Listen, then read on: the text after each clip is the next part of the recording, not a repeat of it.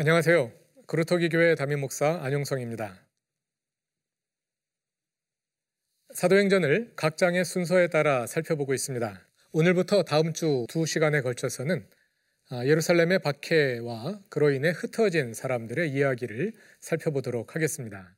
이 이야기를 통해서 이방인 전도, 이방인의 구원이라는 주제가 부각되어 나타납니다. 오늘 강의의 포인트입니다. 이방인의 구원을 성령께서 주도하시는 가운데 예루살렘의 유대인 교회와 제자들을 어떻게 변화시켜 가시는지 하나님의 구원 역사라는 좀 더 큰 이야기의 맥락에서 살펴보도록 하겠습니다. 이번 시간과 다음 시간에 살펴볼 사도행전 제이 부의 후반부 팔 장부터 십이 장까지의 내용은 이러한 구조를 가지고 있습니다. 아, 예루살렘에서 이루어진 박해라는 사건이 이야기를 열고 닫는 수미상관 구조로 되어 있습니다. 팔 장 일 절부터 사 절에 나오는 박해 이야기가 아, 이 전체 이야기의 발단이 된다면 네, 마지막으로 십이 장에 나오는 박해 이야기는 그 박해의 주도자인 헤롯 아그리파 일 세를 하나님께서 징계하심으로써 모든 이야기가 결말을 이루는, 그래서 이 전체가 하나의 독립적인 단위를 이루는 그러한 구조로 되어 있습니다. 여기에서 흩어진 사람들의 이야기가 네 갈래로 전개되는데요. 이 네 갈래의 이야기는 순차적으로 벌어진 사건들이 아니라 동시다발적으로 이루어진 사건들입니다. 팔 장에서는 이디오피아의 내시에게 전도한 사건이 기록되어 있고, 구 장에는 이방인 전도에서 가장 중요한 역할을 하는 사도 바울의 회심 이야기가 기록되어 있고, 십 장에는 베드로가 고넬료 가정을 전도하는 이야기가 기록되어 있고, 십일 장에는 안디옥 교회가 세워지는 이야기가 기록되어 있습니다만, 팔 장, 구 장, 십 장, 십일 장 순서로 사건이 벌어진 것이 아니라 동시에, 동시다발적으로 사건이 벌어진 것입니다. 이미 오순절 성령 강림 사건에서부터 전 세계로부터 모여든 사람들을 통해서 복음이 전 세계로 확산되어 나가는 이런 방사형 구조를 사도행전 이 장의 이야기가 보여주는데요. 마찬가지로 사도행전 제일 부의 두 번째 단락이라고 할 수 있는 흩어진 사람들의 이야기 속에서도 복음이 방사형으로 동시다발적으로 확산되어 나아가는 구조를 볼 수가 있습니다. 오늘은 그 가운데서도 네 갈래의 이야기에 주목해서 보려고 합니다. 이 이야기에 두드러지는 두 가지 주제는요, 이방인 전도와 성령의 주도하심입니다. 이 두 가지 주제가 밀접하게 결합되어서 이방인들에 대한 전도를 성령께서 주도해 나가시는 이야기로 펼쳐지는 거죠. 오늘은 좀 더 크게 구조적으로 각각의 사건들이 이 성령의 주도하심이라는 큰 주제 속에서 어떠한 역할을 가지고 있는지에 주목해 보려고 합니다. 첫 번째, 이방인에게도 드디어 복음이 전해지다. 빌립의 이야기입니다. 두 번째, 이방인 전도를 위해서 가장 핵심적으로 활동하게 될 전도자 사울을 성령의 주도하심 가운데 변화시키다. 이것이 두 번째 갈래의 주제입니다. 또 사울을 변화시킬 뿐만 아니라 이방인 전도를 위해서는 하나님께서 예루살렘 교회를 변화시킬 필요가 있었습니다. 왜냐하면 교회가 이방인 전도에 대해서 아무런 생각을 가지고 있지 않거든요. 그래서 교회를 변화시키다. 이것이 세 번째 이야기입니다. 그리고 네 번째 갈래는 앞으로 이방인 전도에 있어서 가장 핵심적인 역할을 하게 될 안디옥 교회를 세우시다. 이렇게 네 가지 이야기들이 논리적인 순서에 따라 흘러간다고 볼 수가 있겠습니다. 하나님께서 이방인 전도를 위해서 사람들을 변화시키는 이야기에 주목해서 보고자 하는데요. 그 변화의 이야기가 구 장에 나오는 사울의 회심 이야기, 그리고 십 장에 나오는 베드로의 고넬료 전도와 십일 장에 나오는 예루살렘 교회의 변화, 이 두 가지 이야기를 통해서 이제 변화의 주제가 강하게 나타나죠. 그래서 오늘은 그 두 갈래 이야기에 집중해서 살펴보려고 합니다. 먼저 사울의 돌이킴입니다. 사울이 사도행전에서 가장 먼저 등장하는 것은 칠 장 오십팔 절 스데반의 순교 사건의 맨 뒷부분입니다. 스데반의 순교가 기록된 후에 사도행전 칠 장 오십팔 절은 이렇게 말합니다. 증인들이 옷을 벗어 사울이라 하는 청년의 발 앞에 두니라. 여기서 증인들이 등장하는 것은 법정의 맥락을 우리에게 보여주죠. 스데반의 순교가 어떤 법에 따라 이루어졌음을 보여줍니다. 율법에 따른 처형이었던 것입니다. 하나님을 모독한 자를 유대인들이 율법에 따라 처형한 것입니다. 아, 그런데 신명기 십칠장 칠절 말씀에 의하면 사람들을 이제 유대인들이 모여서 돌로 쳐서 처형을 하게 되는데요. 그 일을 할 때는 증인들이 가장 먼저 손을 대도록 이렇게 율법이 규정하고 있습니다. 증인들에게 가장 무거운 역할을 맡김으로써 거짓 증언을 할 수 없도록 하는 이런 하나의 법적 장치라고 말할 수 있겠는데요. 그런 점에서 볼 때 이러한 유대식 처형에서 증인들은 보조적인 역할이 아니라 주도적인 역할을 하는 사람들인데요.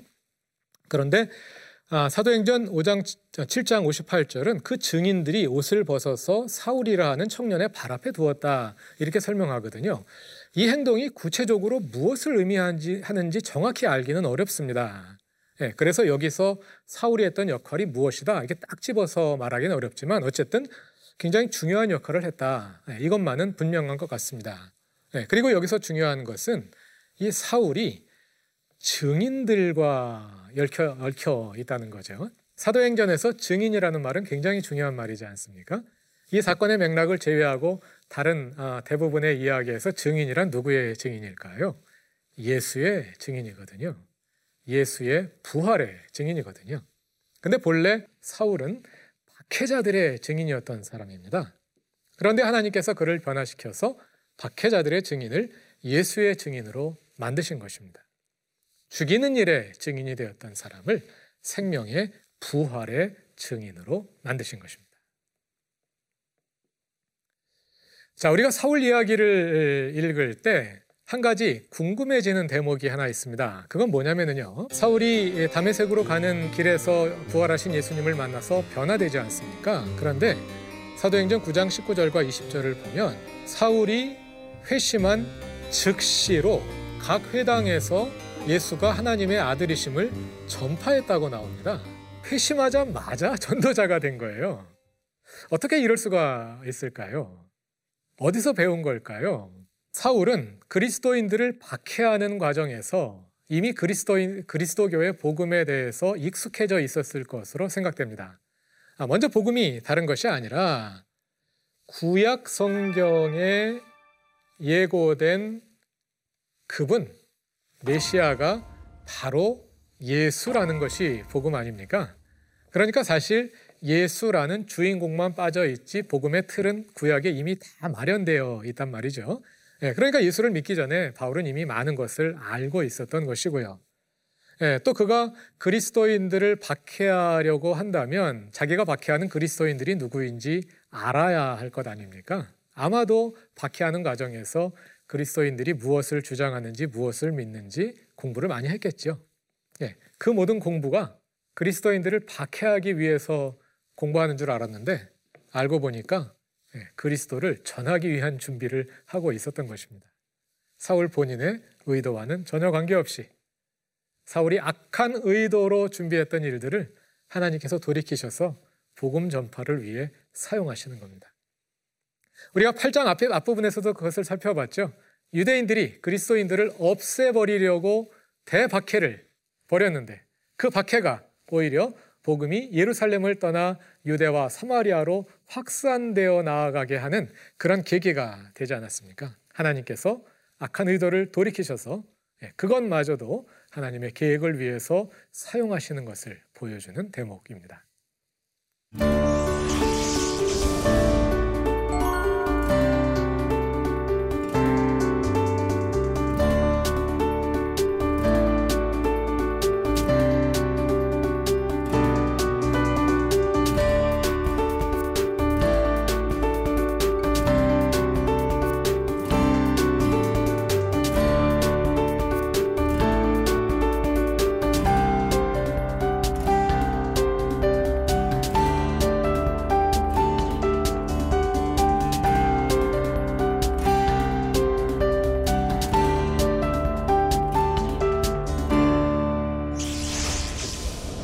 두 번째로 어, 베드로가 고넬료 가정을 전도한 사건을 한번 살펴보도록 하겠습니다.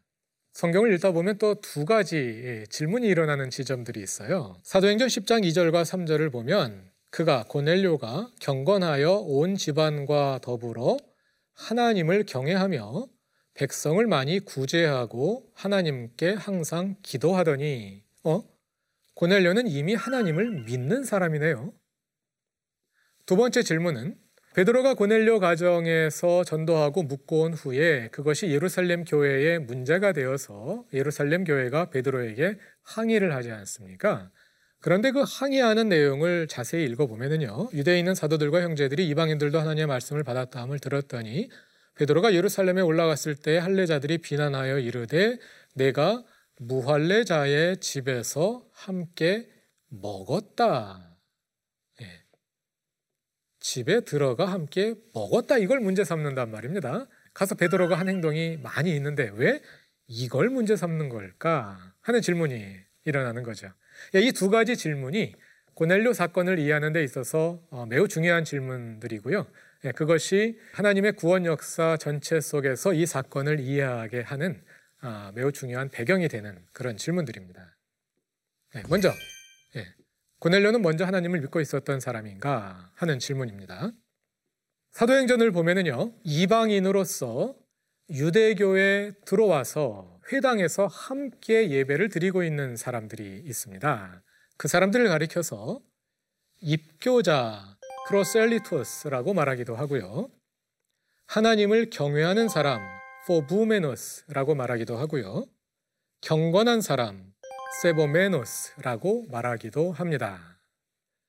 아, 입교자라는 말은 명사형이고요, 하나님을 경외하는 사람, 또 경건한 사람은 형용사적으로도 사용되고 명사적으로도 사용됩니다. 그래서 우리말 성경에는 형용사로 번역되기도 하고 명사로 번역되기도 해서 딱 집어서 찾아내기가 어려운데요, 네, 헬라어 원문을 찾아보면 이제 이 단어들이 명시적으로 사용되는 본문들이 있습니다. 구체적으로 하나씩 짚어보도록 하죠. 오순절 성령 강림 사건의 현장에 동서남북 수많은 나라들로부터, 전 세계로부터 순례자들이 방문했다가 그 사건을 목격하게 된 이야기 우리가 함께 공부했죠. 그 순례자들이 누구인지를 수식하는 내용 가운데 사도행전 이 장 십 절을 보면 그들은 유대인과 유대교에 들어온 사람들이다, 이렇게 개역개정판 성경이 설명을 해줍니다. 본래 유대인으로 태어난 사람들이 있는가 하면 이방인인데 유대교에 입교한 예배자들이 있다는 거죠. 여기서 유대교에 들어온 사람이라고 번역된 이 단어는 헬라어 프로셀리토스입니다. 이 한 단어를 이렇게 풀어서 번역한 것입니다.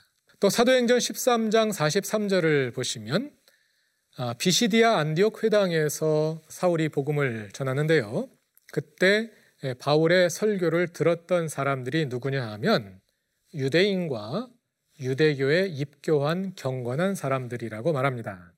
여기에 입교자라는 말이 사용되고요, 또 경건한 사람이라는 표현도 함께 사용됩니다. 이방인으로서 유대교 회당에 들어와서 함께 예배를 드리고 있었던 입교자들을 가리키는 말입니다. 아, 또 고넬료도 역시 하나님을 경외하는 사람, 아, 포부메노스로 서술되고요, 또 비시디아 안디옥 회당에 있었던 사람들도 또 역시 하나님을 경외하는 사람들로 또 설명되는 것을 볼 수 있습니다. 여러분들이 잘 아시는 자주장사 루디아, 십육 장 십사 절에 의하면 하나님을 섬기는 사람이라고 개역개정판에 번역되어 있는데요, 그것도 경건한 사람을 뜻하는 세보메노스를 번역한 말입니다.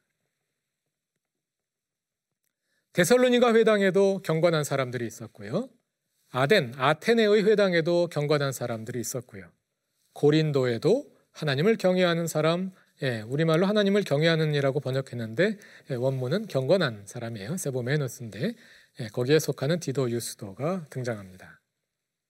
이런 내용들을 통해서 볼 때 예, 고넬료는 이방인 입교자였다는 것을 알 수 있습니다. 이방인으로 유대교 회당에 들어와서 함께 예배하는 사람이었습니다.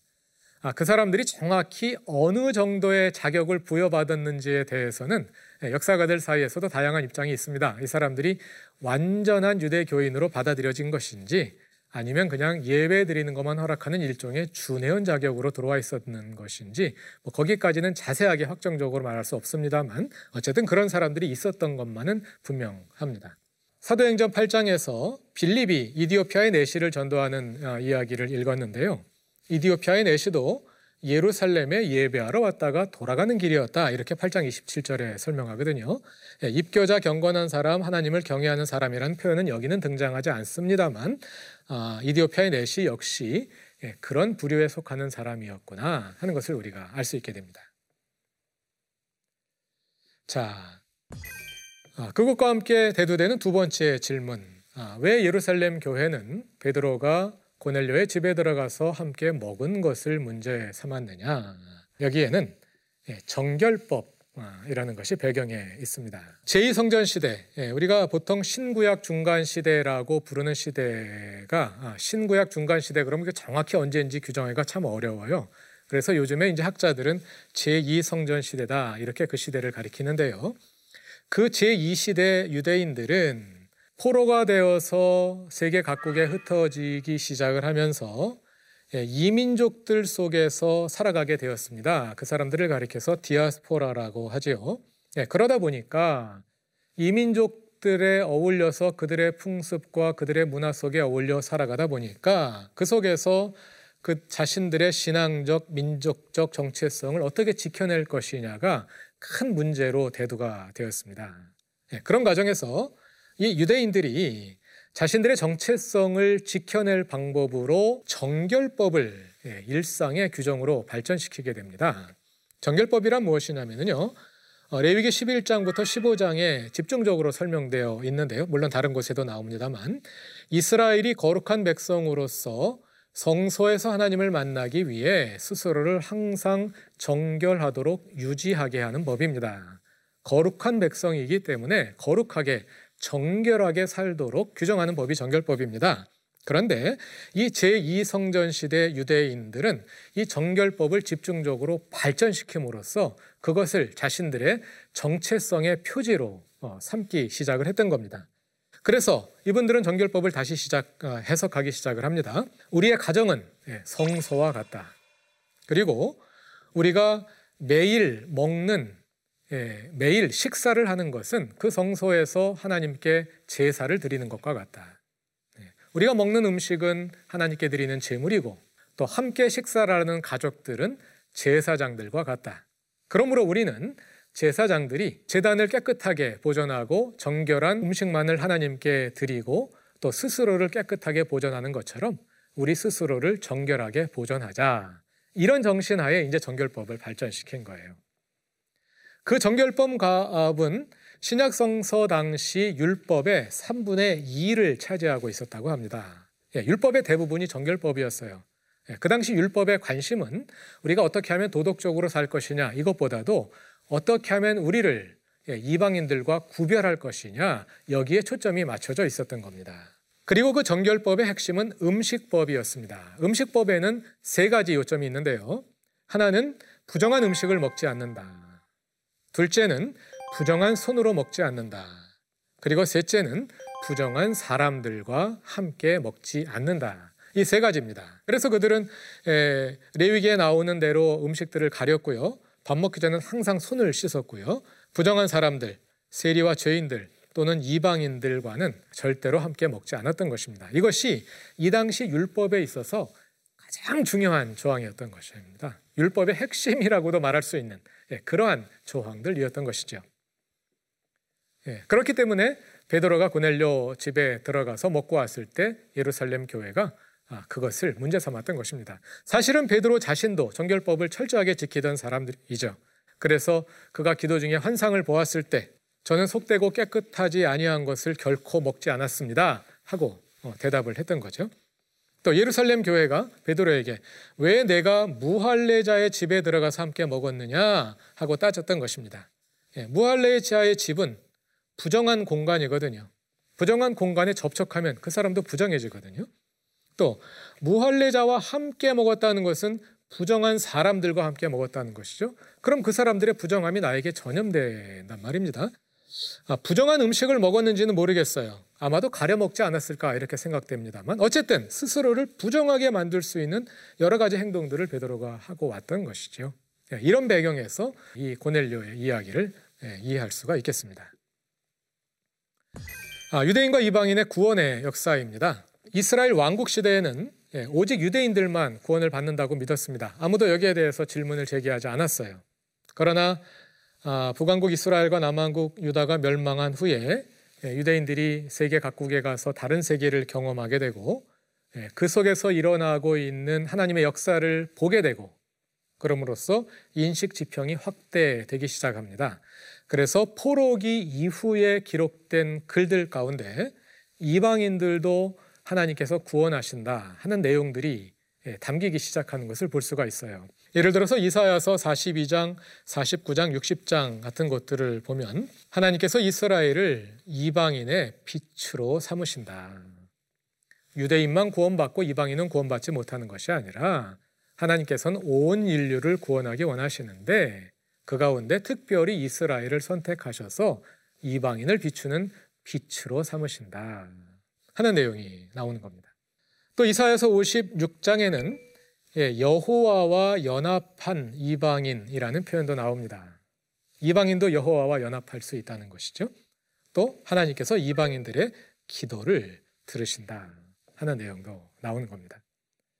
아, 이러한 이제 말씀들이 기록되기 시작을 하고요. 유대인들 사이에서도 어, 이 말씀의 변화 보여주는 것처럼 예, 사고의 인식 지평의 변화를 일으키는 사람들이 이제 생겨나기 시작을 한 거예요. 그러나 모든 사람들이 다 그랬던 건 아닙니다.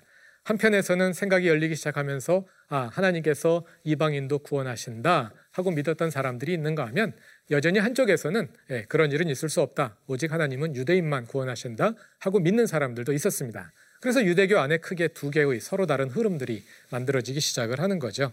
그 가운데 이방인의 구원을 인정하는 그런 유대교 분파들 가운데서는 이방인 입교자들을 받아들이는 그런 사람들, 그런 회당들이 생겨나기 시작을 했던 것이죠. 그런가 하면 한편에서는 그건 절대로 있을 수 없는 일이다 하고 부정하는 사람들도 있었습니다. 우리가 예언자 요나의 이야기를 잘 읽어보면 그 속에서 이 두 가지 부류의 사람들을 찾아볼 수가 있습니다. 예언자 요나는 하나님께서 이방인도 구원하신다는 것을 전혀 이해하지 못하고 받아들이지 못하는 그런 사람의 대표로 이 이야기에 등장하고 있는 것입니다. 이러한 커다란 구원 역사 가운데 예루살렘 교회의 이야기를 우리가 읽어볼 수 있겠어요. 마지막으로 한 가지 포인트만 더 짚고 지나간다면요, 베드로가 고넬료 가정을 전도한 사건인데요, 최초의 이방인 전도는 베드로가 고넬료 가정을 전도한 사건이다 이렇게 생각하시는 분들이 많이 있습니다.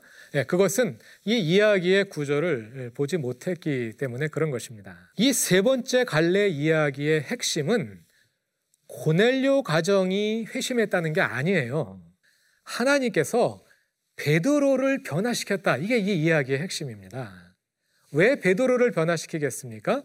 하나님께서 예루살렘 교회를 통해서 이방인들에게 복음을 전해야 하겠는데, 예루살렘 교회가 아직도 유대교회의 테두리 안에 머물러 있어서 이방인도 구원받을 수 있다는 사실을 전혀 알지 못하거든요.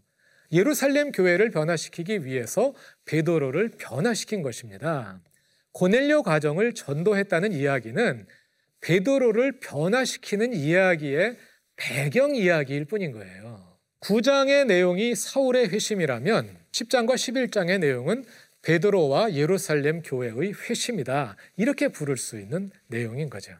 오늘의 적용할 점들을 찾아보겠습니다. 하나님께서 일으키시는 시대의 변화를 읽자.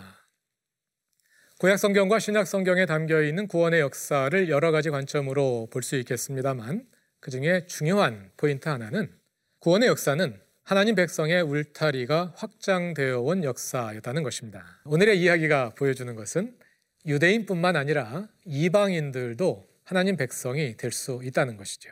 사도 바울은요, 갈라디아서 삼 장에서 유대인과 이방인의 관계를 한동안 서술한 후에 그 결론부에서 이렇게 말합니다.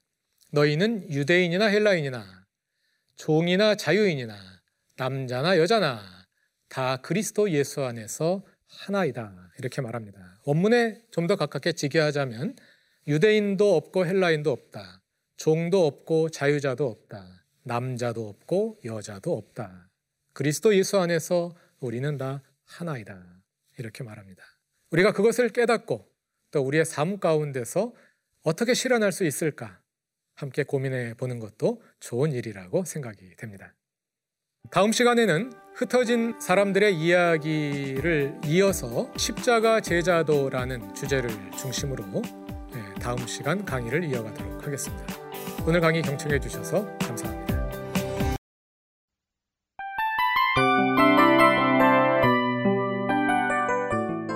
이 프로그램은 청취자 여러분의 소중한 후원으로 제작됩니다.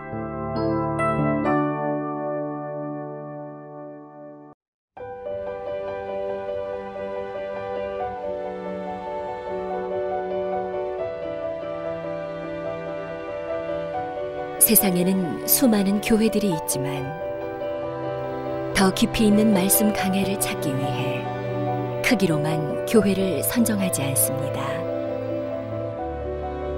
보다 좋은 영적 콘텐츠를 더 많이 나누기 위해 방송비를 받지 않습니다. 일 년 삼백육십오 일 복음만 전하고 싶어서 우리는 광고를 하지 않습니다. 온누리의 복음을 땅끝까지 씨지엔 티비와 함께 땅끝 선교사가 되어주세요.